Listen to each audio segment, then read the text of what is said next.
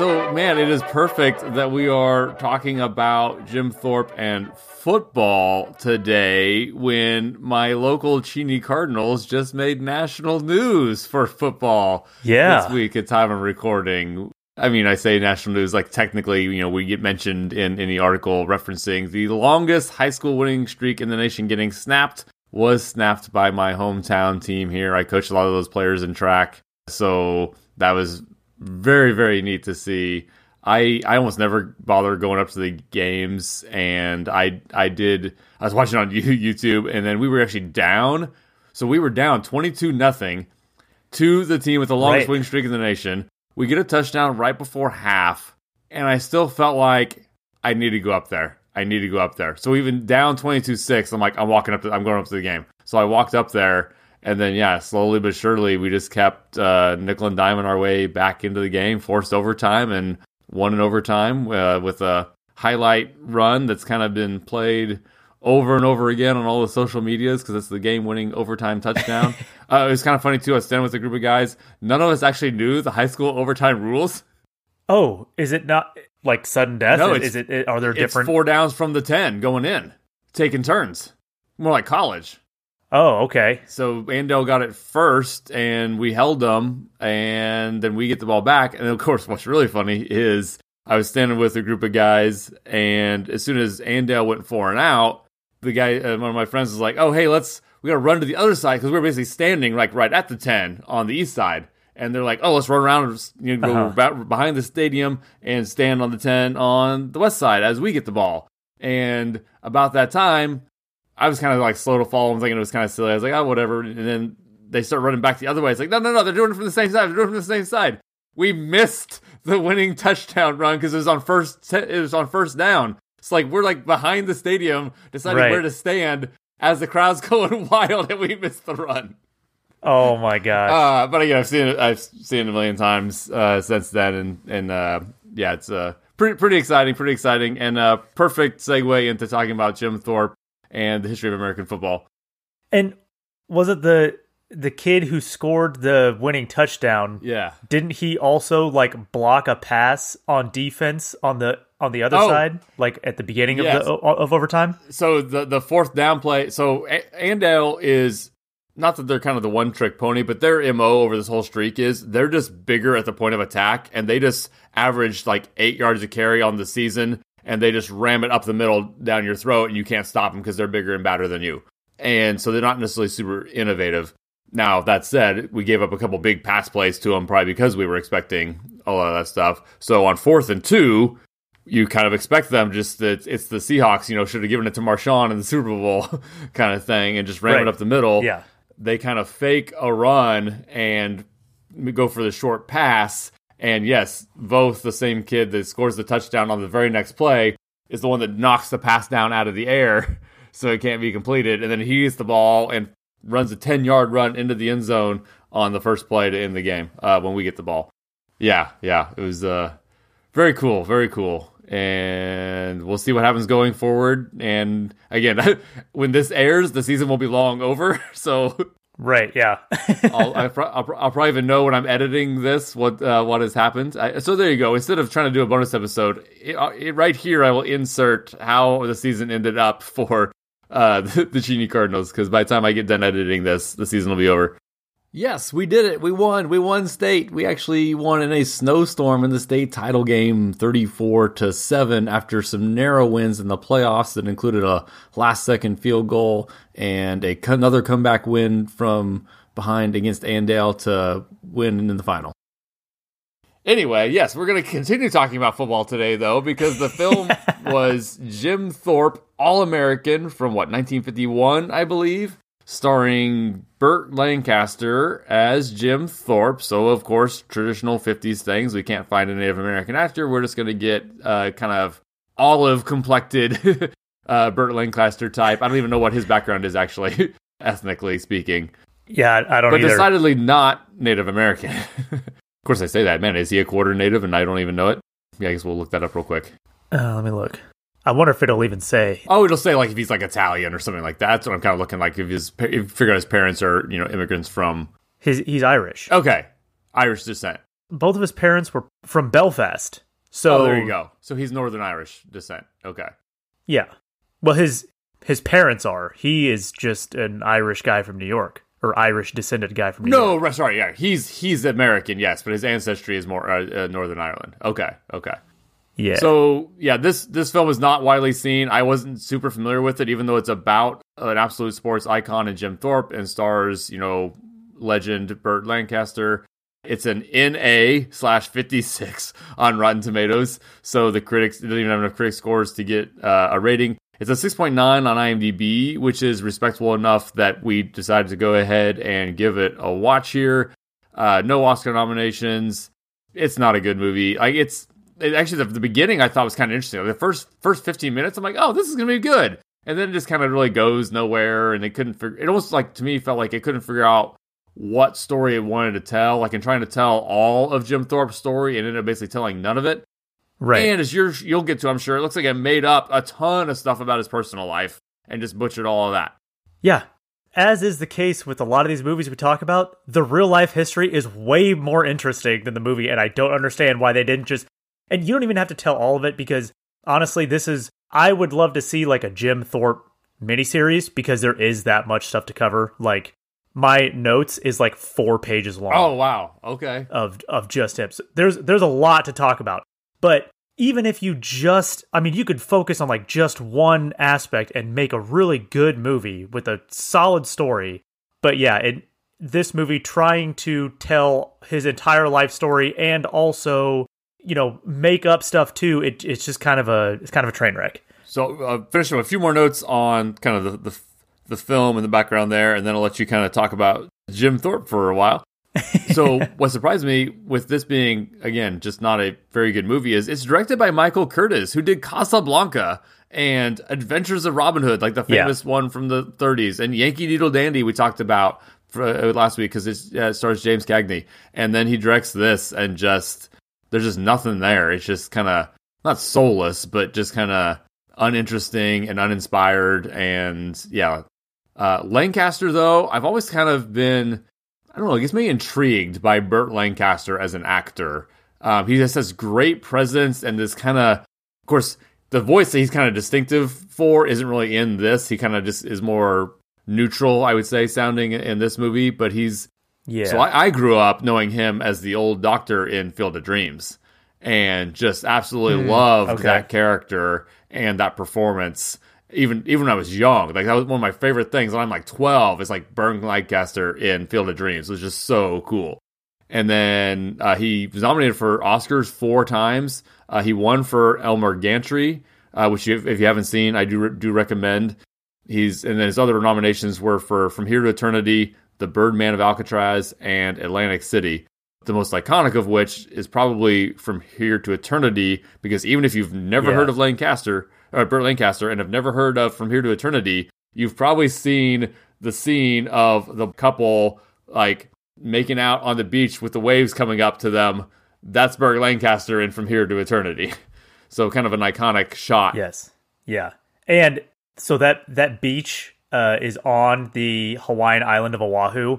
It's right next to the blowhole, which is a place where the the waves will come like crashing into the rocks, and there's like an eroded part okay.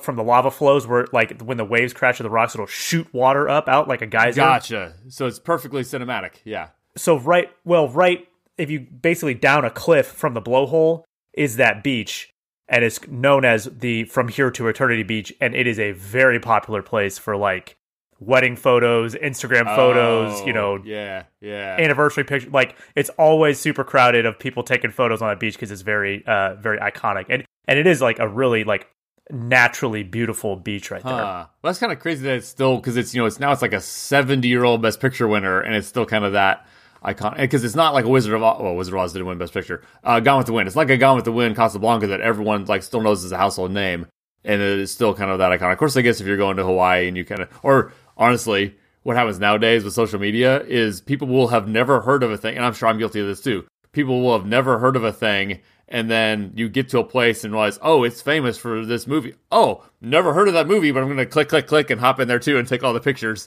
even though I never heard yeah. of it. Right. Yeah. So the, the first thing that kind of uh, is is I'll kind of kick it over to you to talk about Jim Thorpe here. As I was kind of going through my notes, and I, I kind of to do even some of my research, I needed to at least do a cursory glance at Jim Thorpe's background. And so the one thing I wanted to look at was like, oh man, the film kind of implies that his one and only kid died during the Spanish flu epidemic. So I just kind of checked that little piece and I'm like, oh, that's not true on so many levels. Right. And then it basically shattered like, Yeah. is anything in this movie true? So why don't you give us the rundown of uh, Jim Thorpe and kind of rip this movie to shreds? Yeah, so we we will get to that, Rich. okay. But I I got to start back at the beginning. So Jim Thorpe was born probably on May 22nd, 1887.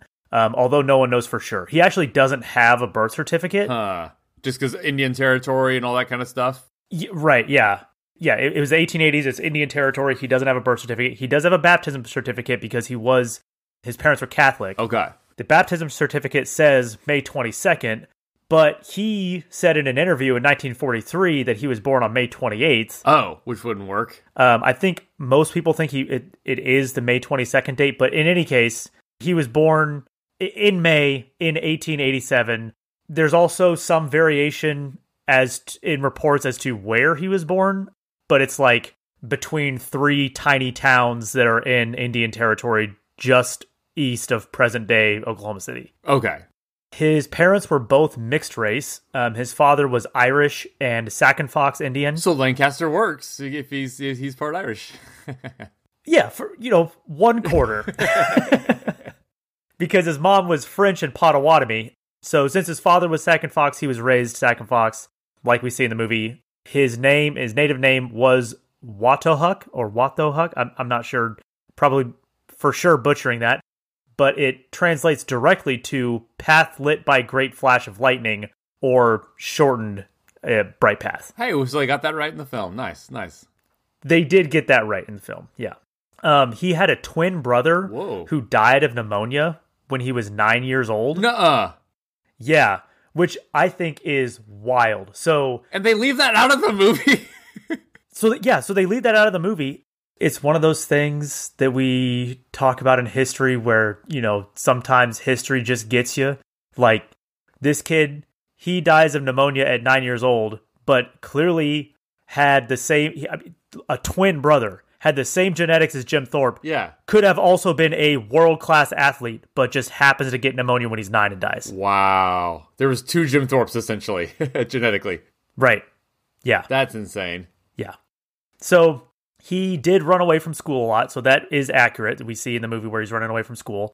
And because he was running away from school, his dad sent him to a boarding school in Lawrence, Kansas Oh, called the Haskell Institute. Oh, right. I would run against uh, guys from Haskell in like college and stuff occasionally. They'd be at a lot of the same meets. Yeah. Yeah. I think it's a, I think it's a, it's like a college or a junior college now, something like that. Yeah, it's it's a college in Lawrence, Kansas that's uh, for natives. Yeah, still Yeah. to today. Yeah. Yep. So, but uh, this was a. I mean, they had a grade school obviously back then because it's this was when he was just a kid. Well, okay, right, right, right. Now, now it might just. I don't know if it's just the college now or if they got all grades, but yeah. I think back then it was basically like all the way. It was a Right. boarding school like all the way through. So like grade school, high school, K college. through K through doctorate. Exactly. Exactly.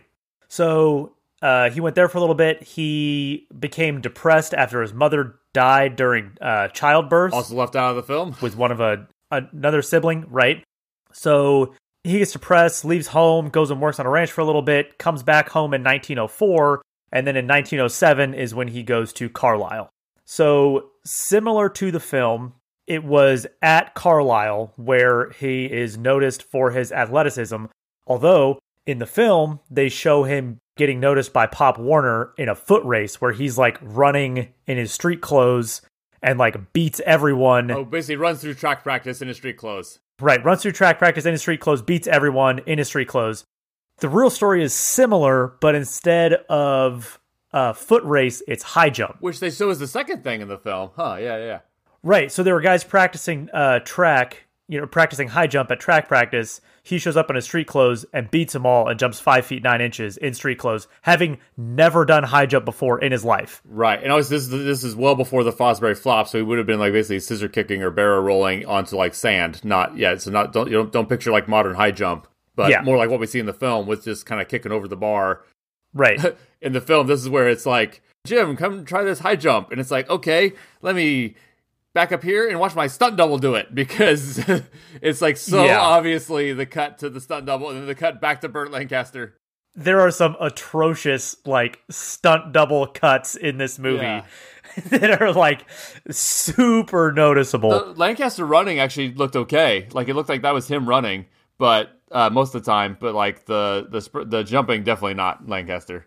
yeah. Should also mention, I guess, too, Lancaster was 38 years old when they filmed this movie. So the fact that so Yeah. much of it focuses on him in college also feels kind of off. Like he feel he feels too old when they show him at Carlisle because he is 38 years old. They all do. All of the actors that they show at the college look like they're Well, in their mid 30s, early true, 40s, true. and they they probably are, but it's like, yeah, these are supposed to be 19-year-old kids. Right. Like it's it's kind of silly. Of course, they also though have Lancaster playing him. It is tough when you're basically having him play from essentially 20 to 60. So he's going from college Yeah. to then he's also going to be the same actor playing him when he's a washed up has been. Basically, they cast him though as washed up has been, and then had him go. uh, yeah. Anyway, Yeah. almost like honestly, so it hasn't come out yet on time of recording, but it's almost what it looks like, and makes me nervous about the Napoleon movie coming out because Joaquin Phoenix is way too old to play Napoleon. As far as if you're going to do all of Napoleon, if you're going to do Waterloo Napoleon, yes, cast Joaquin Phoenix. If you're going to do young, up and coming, nobody Napoleon, he's way too old, way too old. Well, to be fair though, the makeup and visual effects have advanced to a point where I feel like now and, and sometimes it does look a little creepy like with uh what we just talked about off air earlier, but the Irishman, uh Robert De Niro I when was they just thinking that that's trash. when they youngified him, it looked horrible. Right, exactly. But I think I think it can be done well, especially if you're not because that in that movie they tr- they were going like it was like 40 years they were trying to unage him. But I feel like if you're only going 10, 15, maybe 20 years Okay. and the and the corrections aren't that crazy, it can look a lot better. So maybe it won't look that bad. They, we've seen it in the trailers already, though. I guess. Sorry, we're sorry to talk about Napoleon here, which we will probably talk about later at some point. But like, I guess even in the trailer, they're showing like young, supposed to be like nineteen year old Napoleon, and it's like you know almost fifty year old Joaquin Phoenix, and I'm like, what are we doing? Like, I, I guess the way, I, I Yeah. guess yeah, you could age him down, but to me in the trailer, it looks like they didn't age him down. So I don't know. yeah. Anyway, sorry, Jim Thorpe. We'll find out. Yeah, so he uh he also eh, this is kind of a, a, a just a minor side note here but he in the movie we only see him do football and track at college he oh i, I guess we see baseball's talked. they about. mention him playing baseball they mention him playing baseball too but he also played lacrosse Hmm. and was a competitive ballroom dancer what. and actually yes and he actually won the 1912 intercollegiate ballroom dancing championship That's crazy. Isn't that insane? Like this dude was doing so much stuff.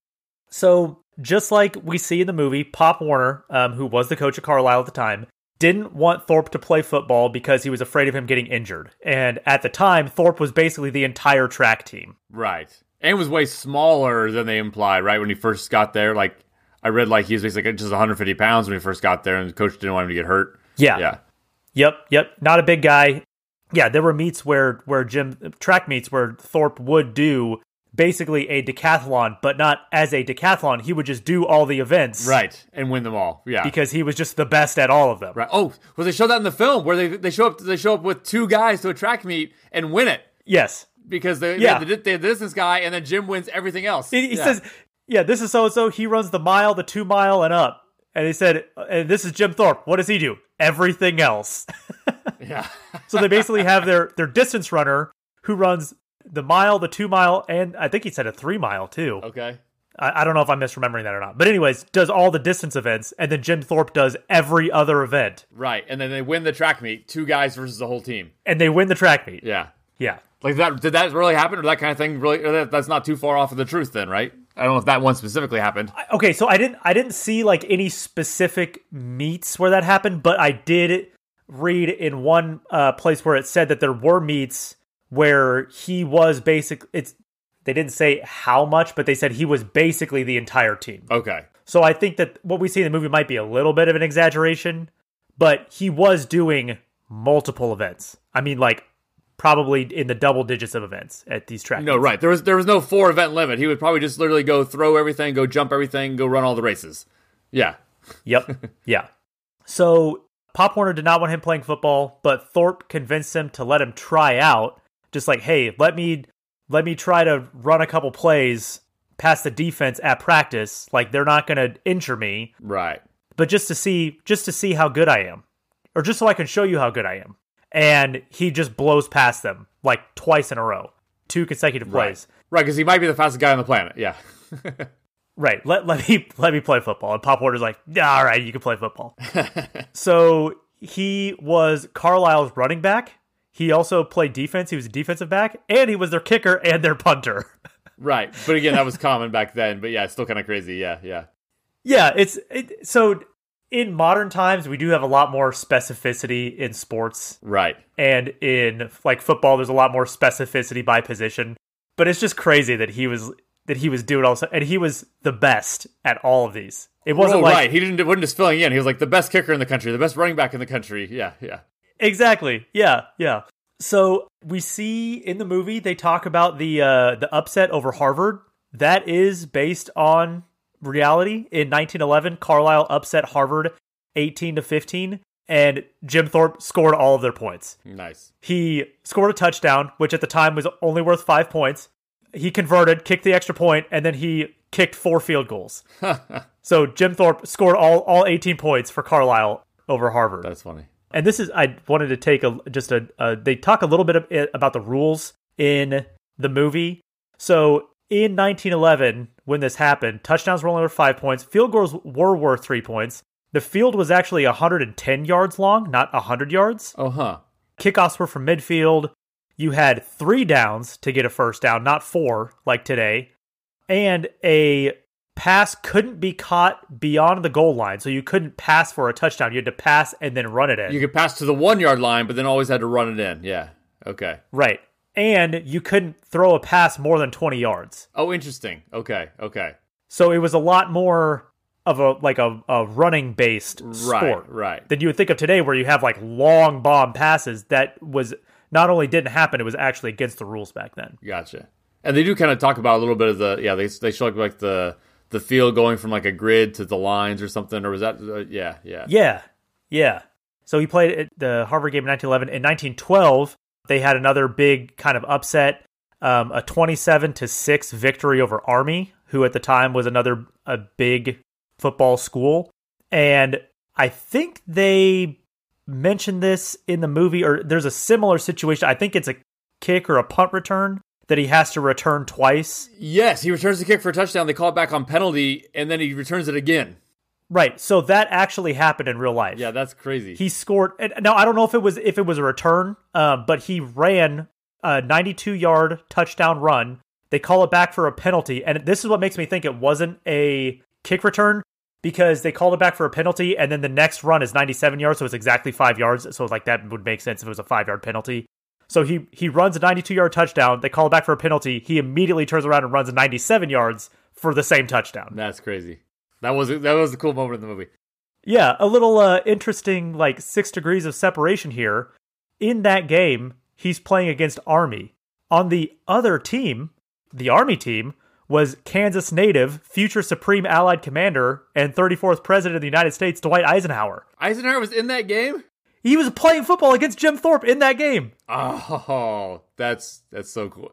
That would have been a fun little because if shoot, fifty one wasn't Eisenhower president. Like you could have, Yeah, they could have. They could have made it had a little thing. yeah, be like, oh, you'll get him next time, Dwight, or something like that. Yeah.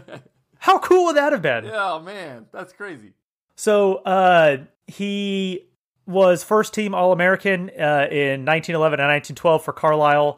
And actually, in 1910 and 1911, he didn't compete in track at all because he was focusing so much on football. But then, with the Olympics coming up in 1912, he did start training again in the spring of 1912, basically right after football season ended. He was like, "Okay, I'm going to start training track again and go to go to the Olympics this year," and he did. So he had he had not trained for two years Oh right, or three years.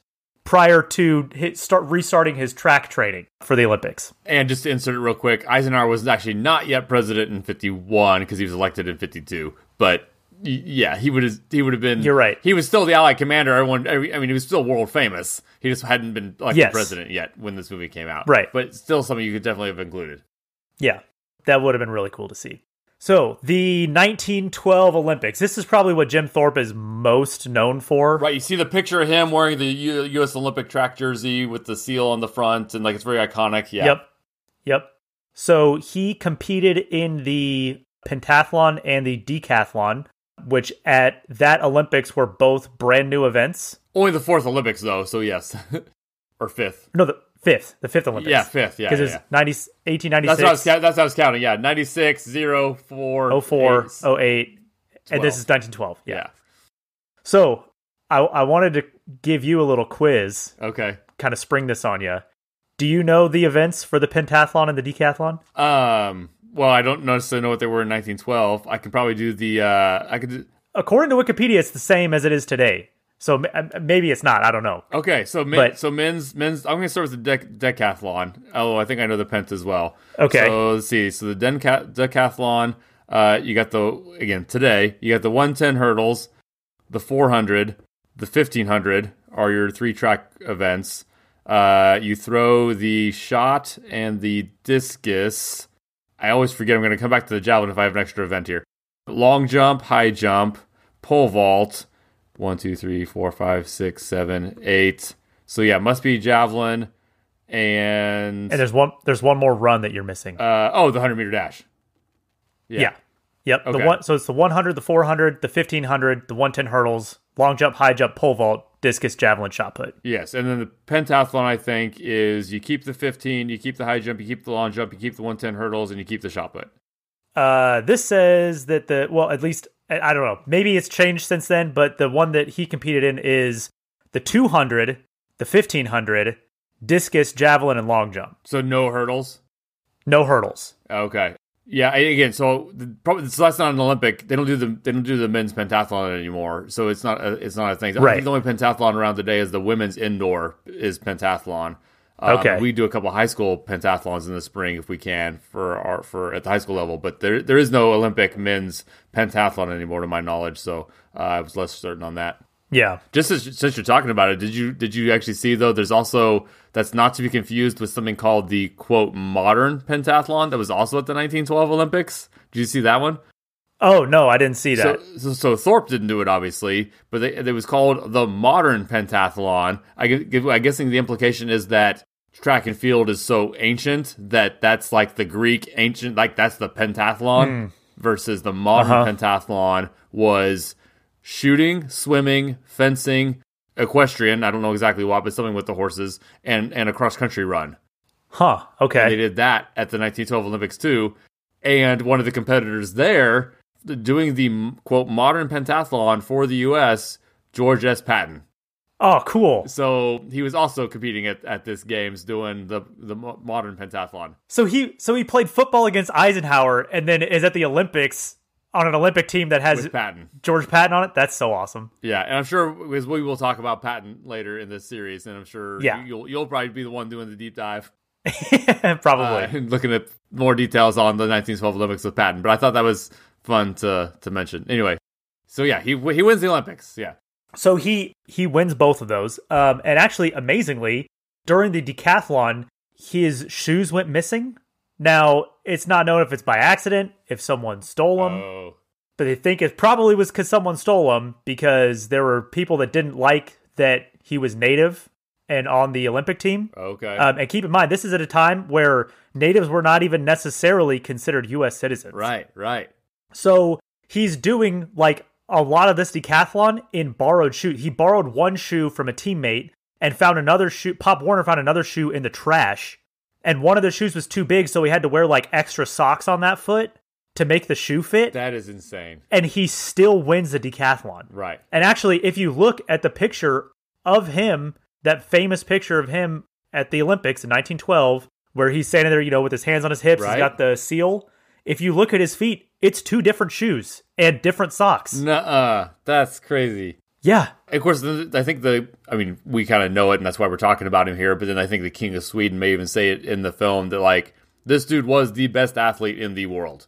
So that is a that is true. That it, that actually happened. And actually, there's a in the decathlon, the person who wins the decathlon is considered it's like an unofficial title, the world's greatest athlete. True, and still to this day is kind of a thing. That they'll say that, yeah. That comes from the King of Sweden, Gustav V, telling Jim Thorpe when he's giving him his medal, he said, "You, sir, are the world's greatest athlete." Oh, so that's basically when that title kind of went to the decathlete. That's the origin of that title, world's greatest athlete. Is Jim Thorpe is the first person to get it, and it's the King of Sweden tells him, "You're the greatest athlete." I pulled up the picture with the different shoes, and you can even see the extra socks oozing out of the one foot, like or out of the one shoe. Yeah, what the heck? And he competed in ten events like that, and I actually. 15 events plus he was an individual competitor in the high jump and the long jump. Oh, I didn't know that. Yeah, yeah. Okay. So he actually did high jump and long jump four times. Right. Because he did it once individually. Oh my gosh. And then, well, three times for each one. But yeah, once individually and then uh, once for each in the right. pentathlon and the decathlon. And he got fourth in high jump and seventh in long jump. So think about think about how much of an achievement it is to make just to make it to the Olympics in one event. Right. Like just to go right. like it would be a lifetime achievement to go to the Olympics and get seventh and get seventh place in the long jump. That would be a lifetime achievement. You'd be like, oh my god, this guy's one of the greatest to ever do it. Right. And that's like a footnote on his 1912 Olympics. Right. And he did it in borrow, borrowed trash shoes. Yeah. yeah, his borrowed trash shoes and extra socks. what? What? A, yeah. I, you could also look at the whole. And I haven't looked at his marks in these events. I'm guessing by today's standards, his marks aren't that crazy. But I, I'm a big advocate of you got to judge people by their time. I'll I'll get to. I got some numbers later on. I'm okay. Go yeah. Over. Okay. Yeah. Sorry. Go ahead. Actually, you know what? That's it's actually a, a good time to to go over the, those numbers. So he he wins. He gets gold, pentathlon and decathlon both. So I don't have I don't have stats for the those Olympics specifically, but in his obituary in the New York Times, they give a rundown of kind of CRs. I don't I don't know if these are PRs or just just good marks that he received sometime throughout his track career. Okay. But it said that he could run the 110 seconds. He could run the 220 in 21.8.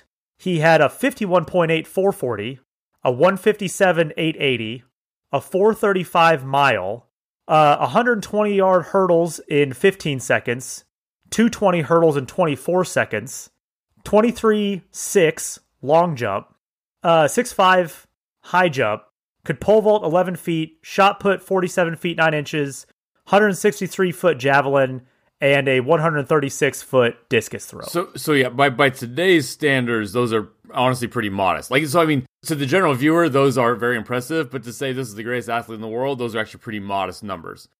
Right. But again, we're talking 100 years ago in borrowed shoes with little training.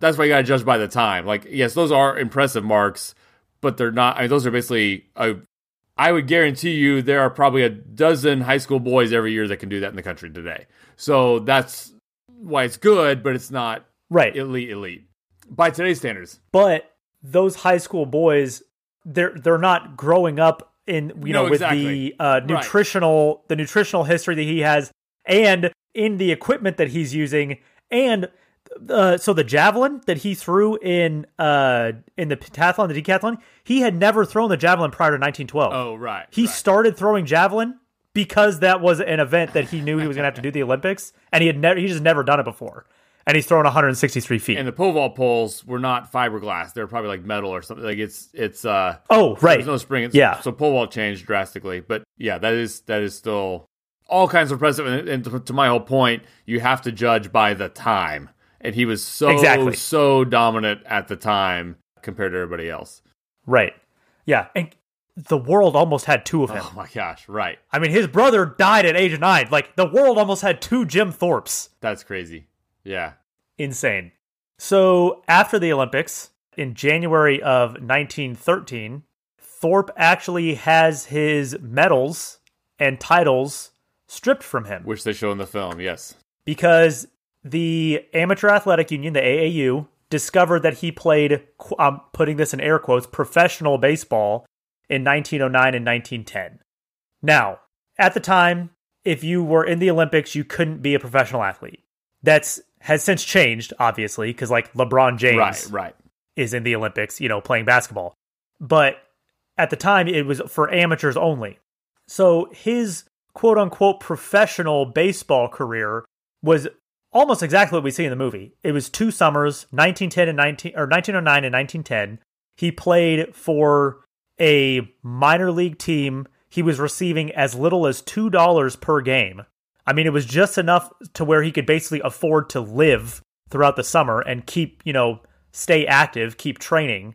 And this actually wasn't uncommon for college athletes to do. They'd go play baseball in the summer, but most of them just use an assumed name and then they wouldn't get caught Mm. because if you're if you're Bill and you go play as Bob, well there's no way to look him up, you know. And it's it's 1910. Right. No one's checking your your you know state issued driver's license or whatever like, "Hey, that guy Bob kind of looks like Bill the college kid." it's like, "Well, you can't prove that it is because he says that it's a different person." Yep. but Jim Thorpe, he he didn't even realize that he was doing anything wrong because he was Right. like, "Well, all my teammates do this. Like, I I didn't even know that it was a problem." And he's he's not making a ton of money. It's it's just to survive Right. And a different sport than what he did the Olympics. And a different sport. But the AAU uh, they didn't really care, and they rescinded his amateur status retroactively, and the IOC was then forced to strip him of his medals and titles. But this is kind of like a blessing in disguise because now that he's considered a professional athlete by the AAU, now he can go be a professional athlete. So this is when he starts his professional baseball and football career, both basically at the same time, which again is mind blowing. Right. Like this would never happen today. Uh, where you would have like imagine having a guy Right. The Olympic decathlete winner then goes plays professional baseball and basketball or football at the same time. Yeah. Yeah, yeah. Imagine seeing like Patrick Mahomes, like you go watch him play football, and then in the spring he's you know pitching for the Royals. Like that's the kind of athleticism we're talking about here. So uh, the first team that he joins is the uh, the New York Giants, which is now the for baseball. Uh, now the San Francisco yeah, Giants, yeah. which actually is funny. At the time, they had both. New York had both. They had a baseball team named the Giants and a football team named the Giants. Right. And Jim Thorpe played for both of them. So he uh, he joins the New York Giants. Uh, they win the 1913 NLCS, but they lose the World Series that year to the White Sox. And then after that 1913 World Series, those two teams go on like a world tour, and they kind of like tour around. I, I don't know if they play exhibition games, but they're just kind of as the World Series champions, they go all around the world to show how cool baseball is. right. And because they have Jim Thorpe, who's this like massively famous, super successful Olympian and college football star, and now is a baseball star, they bring him along, you know, go on this world tour to get, you know, a bigger audience. He meets the Pope, Pope Pius X, hmm. on this world tour, and King George V of England. Oh, nice. This guy might have met more like world leaders and famous people. Like he he's like He's a Forrest Forrest Gump, Gump. except real. Or yeah, only only actually existed. he switches back and forth, plays for various professional football and baseball teams throughout the 19 teens and 20s. Um, on the baseball side, he played for the New York Giants, uh, the Cincinnati Reds, and the Boston Braves. Football, he played for a team called the Canton Bulldogs, the Cleveland Indians, the Oorang Indians, the Rock Island Independents, the New York Giants, which is the same franchise that is still the New York Giants today, the Tampa Cardinals, not to be confused with another team they played for, the Chicago Cardinals, which is the franchise that is currently the Arizona Cardinals. and actually, that's another one where that franchise actually moved to St. Louis and was the Cardinals at the same time that the baseball team was the Cardinals. Oh, right. And they just called them, instead of calling, the, there was the St. Louis Cardinals, and that was the baseball team. And instead of calling the other team, well, it's like in uh, in common parlance, they were just called the football Cardinals. Huh. That's funny. Oh, he uh, he played at a game in May second, nineteen seventeen, uh, when he played for the Reds against the Cubs. That was a double no hitter. Both teams had pitchers that did not allow a hit through nine innings. Oh, huh. Is that like the only one? Ne- it's never happened before. Yeah. It's never happened before or since. And it went into the 10th inning and Jim Thorpe uh, batted in the winning run. of course he did. Yeah. yeah, two on, two on, two outs, and Jim Thorpe bats in the winning run to end this double no hitter that is like another like massively famous old baseball game, and Jim Thorpe's there. Crazy. At the same time, and details are more scarce for this, and he's not as well known for this, but he was also playing professional basketball this time. What?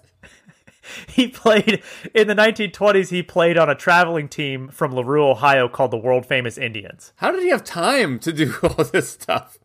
I have no idea. He had to have just been constantly playing sports. He didn't have to practice because he was just practicing for, he was just playing another sport. His practice for the NFL in the offseason was playing in the NBA. I mean, the leagues weren't necessarily called all that yet, but yeah, yeah. Right. He's just always in season. He never has to like stay in shape Yeah. because it's like, oh, what do Yeah. you do to stay in shape for football? Well, I play professional basketball and baseball. it's just it's it's insane. It's wild. Like it, the the more I I was already I I knew that he played baseball and football and that he was an Olympic champion. I didn't know about a lot of this other stuff, and it's just it just never ceases to amaze me how insanely athletic this guy must have been, and it just makes it even more devastating when spoiler alert he basically dies in like poverty Right. at the end of his life. So let's see. Oh, I'm going to do a little uh, aside here to talk about his uh, like personal life. Yeah, I, I was kind of curious because what we said with the movie showing one kid who dies is- of the Spanish flu, and that didn't seem to be at all correct from what I glanced at. Right. He did have. He was married three times. His first wife was uh, Iva Miller, who was his wife in the movie. Okay. They were married from 1913 to 1925, and she divorced him in 1925, citing abandonment. Which, just looking at his sports career, uh, yeah, He's never home. Yeah. I totally buy that because he, yeah, he was just he could never have been around. He had to have constantly just been traveling and playing sports. Literally every day he was playing a game. Right, yeah.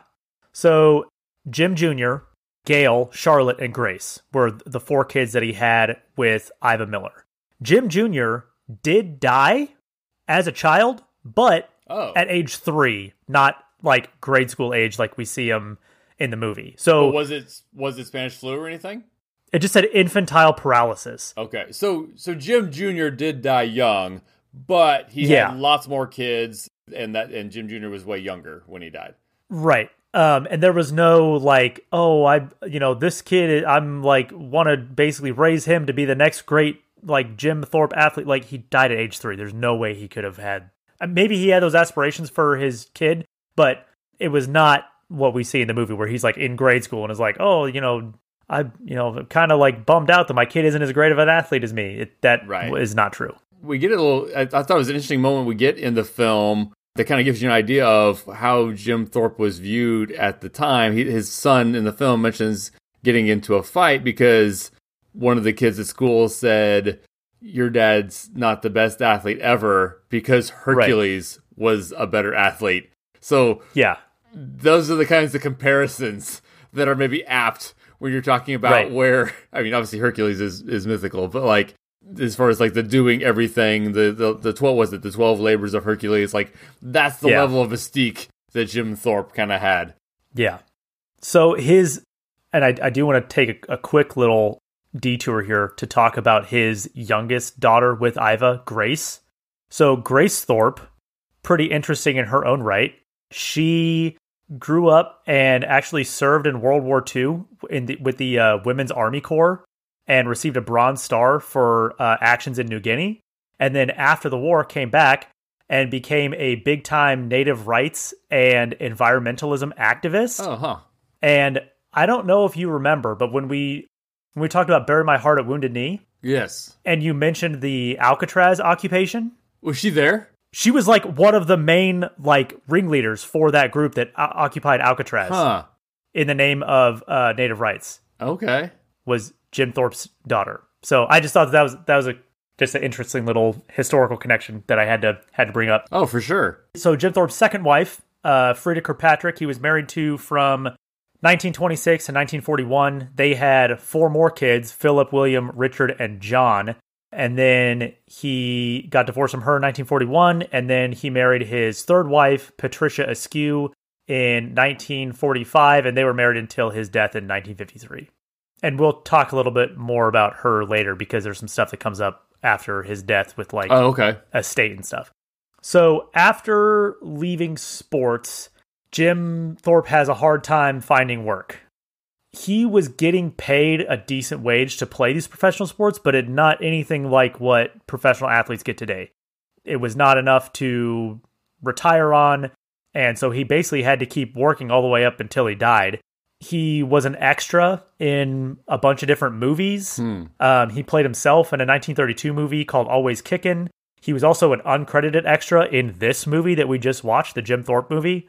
He's like one of the coaching assistants or something. Which now that I kind of after I read that, I was like, oh, because he's very distinctive looking, and he would have been older. Yes. And so, like, Right. you kind of see that guy. I kind of, I think I noticed that character or that actor in the film, but it didn't. Yeah. I didn't notice it was Jim Thorpe until they kind of said that. I was like, oh, that makes sense. That was that Yeah. guy. I even kind of he stood out.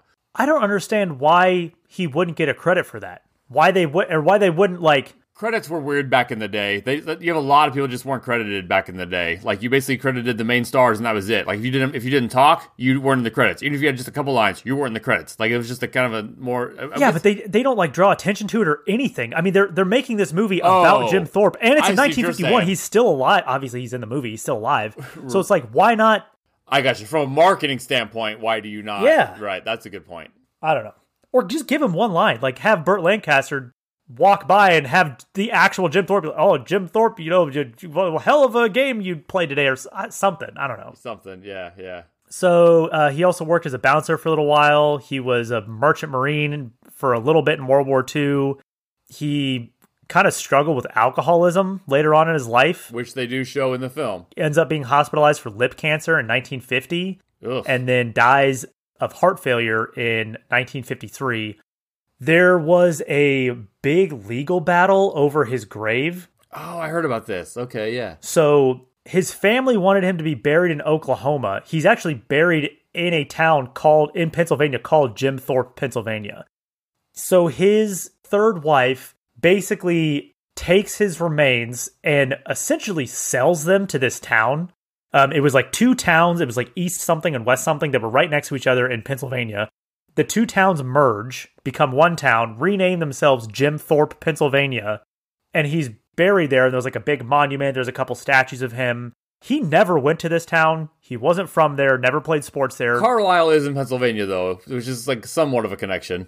But yeah, pretty thin. Right, but like this town specifically was basically just the town that his third wife could get money from Right.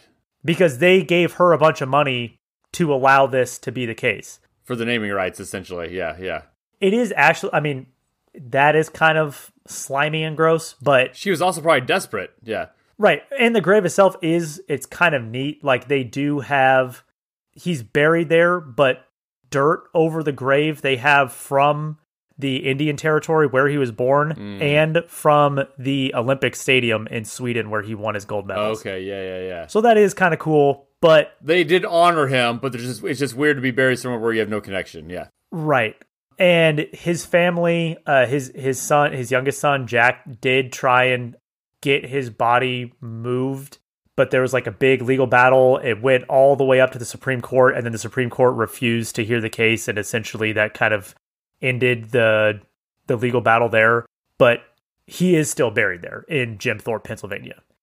And then uh, the last thing that I have here is his reinstatement, his Olympics reinstatement, Yeah. which is more recent than you might think. So, based on the rules at the time, disqualification was only valid if it was if it took place less than 30 d- or within 30 days after the Olympics ended. So basically, if evidence came to light that you were not amateur or you cheated or whatever and it was after 30 days, it's like, well, that's the statute of limitations. You know, too bad, so sad. You you are still the Olympic champion. So Even at the time in 1912, and they still booted him anyway. Yes. So in 1982, there was a an organization that basically got evidence to show that there was no evidence prior to that January 1913, there was a, a newspaper article that came out. It was like the first piece of evidence that the AAU used to take his amateur status away. So that there was nothing prior to that January 1913 article that showed that he was, you know, technically not an amateur. And that and that was that's obviously later than 30 days after the Summer Olympics Right. in 1912. So in 1982, the IOC reinstated him, but they reinstated him as co-champion, not as What? sole champion. Yes. So they reinstated him as co-champion in the decathlon and the pentathlon. I think in the decathlon was with the guy from Sweden, and the pentathlon was a guy from Norway, or maybe those are switched. okay. But anyways, basically listed him as co-champion, not as sole champion, which is weird because the guys that actually competed in those events never consider themselves like they always said, "No, I'd never I didn't win. Jim Thorpe is the champion." Even though the IOC like said that I am the winner, I don't buy it. and even Right. after they reinstated it, it was like, "No, like I, I'm not I'm not the champion. Jim Thorpe is the champion." So they reinstated him as co-champion. His children were given commemorative medals at the ti- at the ceremony. They couldn't give the kids the originals because the originals went to museum and then got stolen. And to this day, no one knows where those medals are. Ooh, what if I was like, I got them right here? So again, just another little interesting twist in the in the Jim Thorpe story. In July of 2020, the movie studio Pictureworks Entertainment lobbied to have the IOC reinstate Jim Thorpe as the sole winner and not just as the co-winner. Um, and actually, that movie studio is making a movie called Bright Path about Jim Thorpe. It's in production right now, being produced by Angelina Jolie. Apparently, the guy there's a guy from one of the guys from Wind River, uh, like kind of a minor Okay. character. I forget the dude's name. Is going to play Jim Thorpe. But so there is a movie in production right now that a couple years ago lobbied to uh, have him reinstated as the sole winner, and as of last summer, July 2022, Jim Thorpe is considered by the IOC to be the sole champion of the pentathlon and the decathlon from the 1912 Summer Olympics. okay, that is way more recent than than I was was thinking. I, Yeah. I was thinking the 1982 thing fixed it. It, it was uh yeah, that was just making him co. Huh, that's crazy. Yeah. Yeah. And then the last things I have in my notes, I have the uh, track stats, which I already read, but also uh, I have just a, a quick little thing about his baseball stats. So over the course of his baseball career, he scored 91 runs, had 82 RBIs, and a 252 batting average, and played in uh, 289 games. Okay, so I I had several things to kind of go through, and we're but we're gonna be kind of short on time, so I'm gonna I'm gonna punt my discussion of Pop Warner himself. I'm gonna put that on our side note on Patreon. So if you want to uh, hear more every week and get episodes early, you can go to Patreon.com/slash History and Film and subscribe over there to get early access and kind of extra bonus uh, stuff. Uh, but I do want to talk about here in the regular episode about some of the things that are more relevant to uh, American history and just kind of and touch upon some of the things here. So, first, the Carlisle School itself that we see here. So, I, I made I made a note when they showed the kind of the founding plaque or whatever in the film, and it said the name R. H. Pratt. And that is accurate. That is the guy who established uh, the Carlisle School. And it made me think of we talked about Alexander Graham Bell and kind of his horrid view on how to treat the deaf, even though he had loved ones, his mother and his wife, who were deaf. So he meant well, I guess is the way to say it. Similarly, R.H. Pratt's heart was in the right place, but his motto for the Carlisle School was, quote, kill the Indian, save the man. Oh, I've heard that like that phrase before. I didn't know that that's what that was from. Yeah. So, but again, he met. So he was, in a way, an early equal rights advocate, but his approach was, again, it's just so it's just so bizarre. And again, he meant well. So, in R. H. Pratt's view, Native Americans were equal to whites, like biologically and in their potential. We just got to get rid of the savage ways that they've grown up with and put them in white society and make them quote normal. And technically that was like the progressive that was like the progressive forward looking view at the time is oh, they're not genetically inferior Exactly. and like basically animals. They can be people just like us. if we teach them. Hence, I'm going to start a school. and everyone was like, "Oh wow, look at this guy! Look at this hippie over right. here!" Look at this hippie. Look at this liberal hippie over here. yeah, Which, you think about it, though, it, it is kind of the opposite of maybe a eugenics more approach to that, like certain groups are more better than others. Like, no, he believed natives were equal to whites biologically, but he saw their ways as quote backwards, and we needed to kill the Indian to save the man. So he meant well. It was just kind of like you said, the liberal progressive view at the time is still kind of problematic by today's standards. So, uh, but Pratt was uh, he was a Civil War vet, and after the Civil War, he was just one of a big advocate for helping the Native Americans that kind of got imprisoned after a lot of these there was a lot of these Indian wars we've talked about following the Civil War, and some of them would get imprisoned. Pratt was the guy kind of going and setting up schools where they were being held captive and stuff. He really wanted to educate them and again do everything he could to assimilate them into white society, which again was his way of helping them. So it, he opened the Carlisle School in Pennsylvania in 1879. Uh, actually, the school closed uh, as we entered World War One. Uh, enrollment had kind of been dropping anyway, and then with World War One, the school ends up closing. The campus today is actually part of what is now the U.S. Army War College, but the the campus wasn't built for the Carlisle School in the first place. It actually goes back to 1757. This was like the Carlisle Barracks. Oh wow! Built, you know, pre-Revolutionary War times, and then it got repurposed by the Department of the Interior for this Carlisle School, and then repurposed again uh, for the U.S. Army War College uh, there today. Another distinction that Pratt has, though, uh, he I'm trying to think how to say this the the first known use of the word racism is credited to R.H. Pratt. What? Like, as far as like calling it out as a bad thing. So, like, not that he was right accused of racism, because obviously quite the opposite. He was basically would be calling other people's out for what he called racism, and it wasn't actually a thing before mm. that, or, or that term wasn't used before right. Pratt, or we yeah. don't have documented evidence of it being used. Kind of like with uh, Edison and the term bug for like a computer problem. Right. You may not that he coined it, but the first known usage goes back to him. The first known usage of the word racism goes back to R.H. Pratt. So he definitely was huh. an, an early equal rights advocate. And it's just kind of interesting, I guess, how as a society our shift is focused to equality doesn't mean everybody is the same. It means everybody has maybe equal opportunity and, and, and, that all ways of life are equally valid is maybe a way to say it, as long as, you know, there aren't moral issues, I guess. But like, there's nothing wrong with natives to choose to live outside of quote unquote white society versus back then, even if you were on the native side, you were trying to get them to join us, not thinking like, well, why don't you go join them? Like, what's the difference? It's all arbitrary, right? yeah. Anyway, and then I kind of wanted to talk about the last thing I will talk about here on the episode before kicking it to Patreon here is I did want to talk about the history of sports in the United States because that's you know we're talking about Jim Thorpe, one of the greatest athletes of all time, possibly the greatest greatest athlete of all time if you judge him versus his time. Because I can't think of anybody else that, that, that stands out to the level that Thorpe did.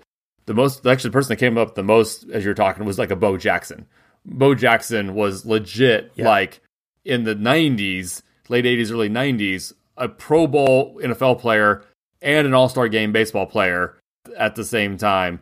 Like, so good that someone like a Deion Sanders was also playing both at the same time. And everyone before Bo got hurt was like, Deion, who now? Like, yeah, Bo was elite, elite, elite, but just kind of career cut short because of, cause of injury. But even Bo was not then also going to the Olympics in track at the same time. Right. Yeah.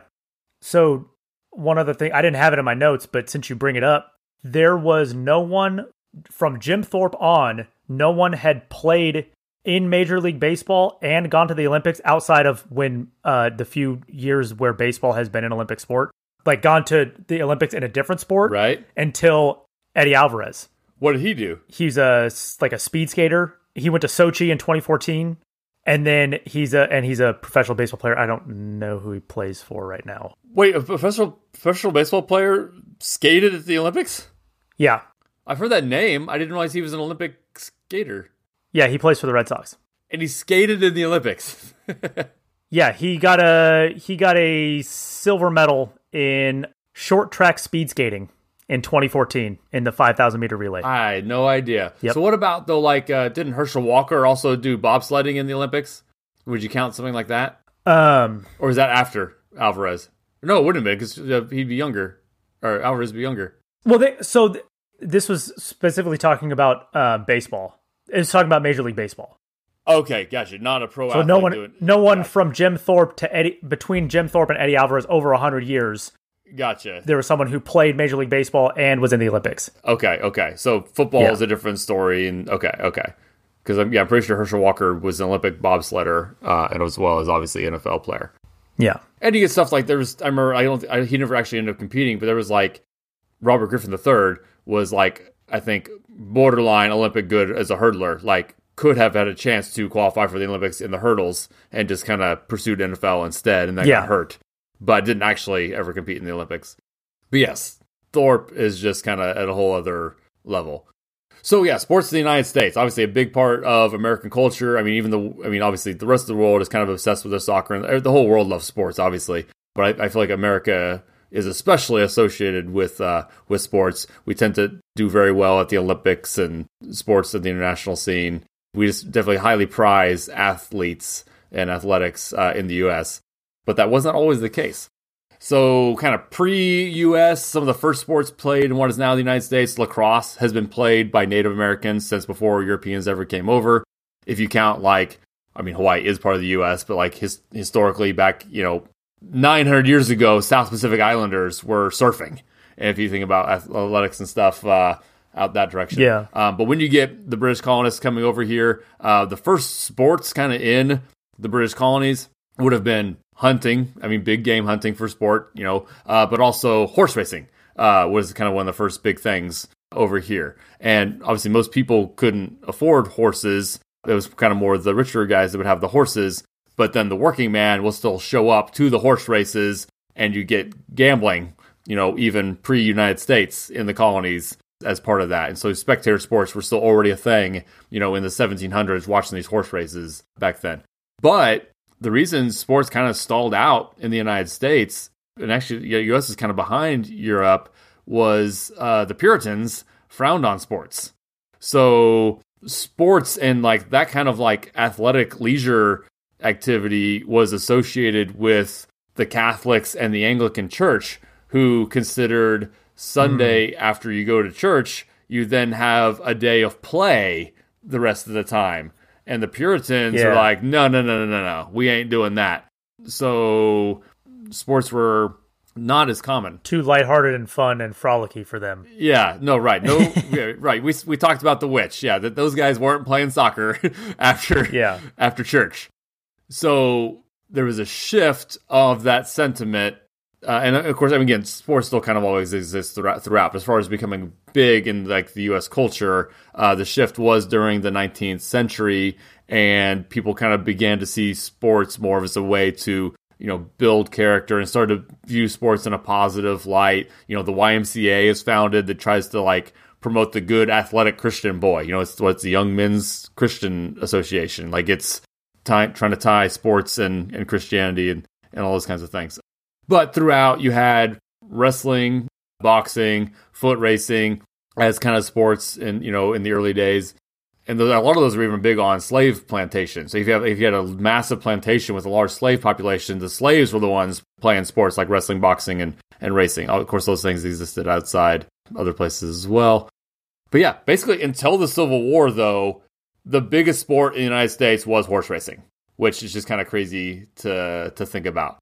Yeah, because now I mean we have you know there there is still horse racing, but it's Right. not anywhere anywhere close. Right. You think about baseball, even the idea of baseball as America's pastime, that's kind of an antiquated idea. It's like, well, no, before baseball, it was horse racing as like the biggest sports. And even something like boxing, you think of like boxing is called the sport of kings. I'm like, it was never Yeah. that in the US. So, like, England saw boxing as the sport of kings, but it never really had that status in the United States in like the 1800s because it was seen as a lower class sport because of who was good at it. The best boxers were the Native Americans and the Irish. And so Yeah, on the average American was like, oh, well then that's for that's for them, not for not for uh, well-to-do people. So baseball was, and we'll probably we will probably talk more about baseball when we get to eight men out and the Black Sox scandal and all that down the line. But just kind of a, Yeah. a, a, quick thing. So baseball kind of is developed in modern baseball in New York over the first half of the 19th century, and it does become the first professional team sport in the U.S. Uh, the first professional baseball league in 1857. Kind of just has ties to to cricket and and the, the British stuff there. And so cricket was probably was more popular heading into the Civil War. Uh, and then after the Civil War, everyone just kind of turned their attention more to baseball, and cricket kind of takes a, a back seat. And then sports in the second half of the 19th century do start becoming very tied to quote manliness.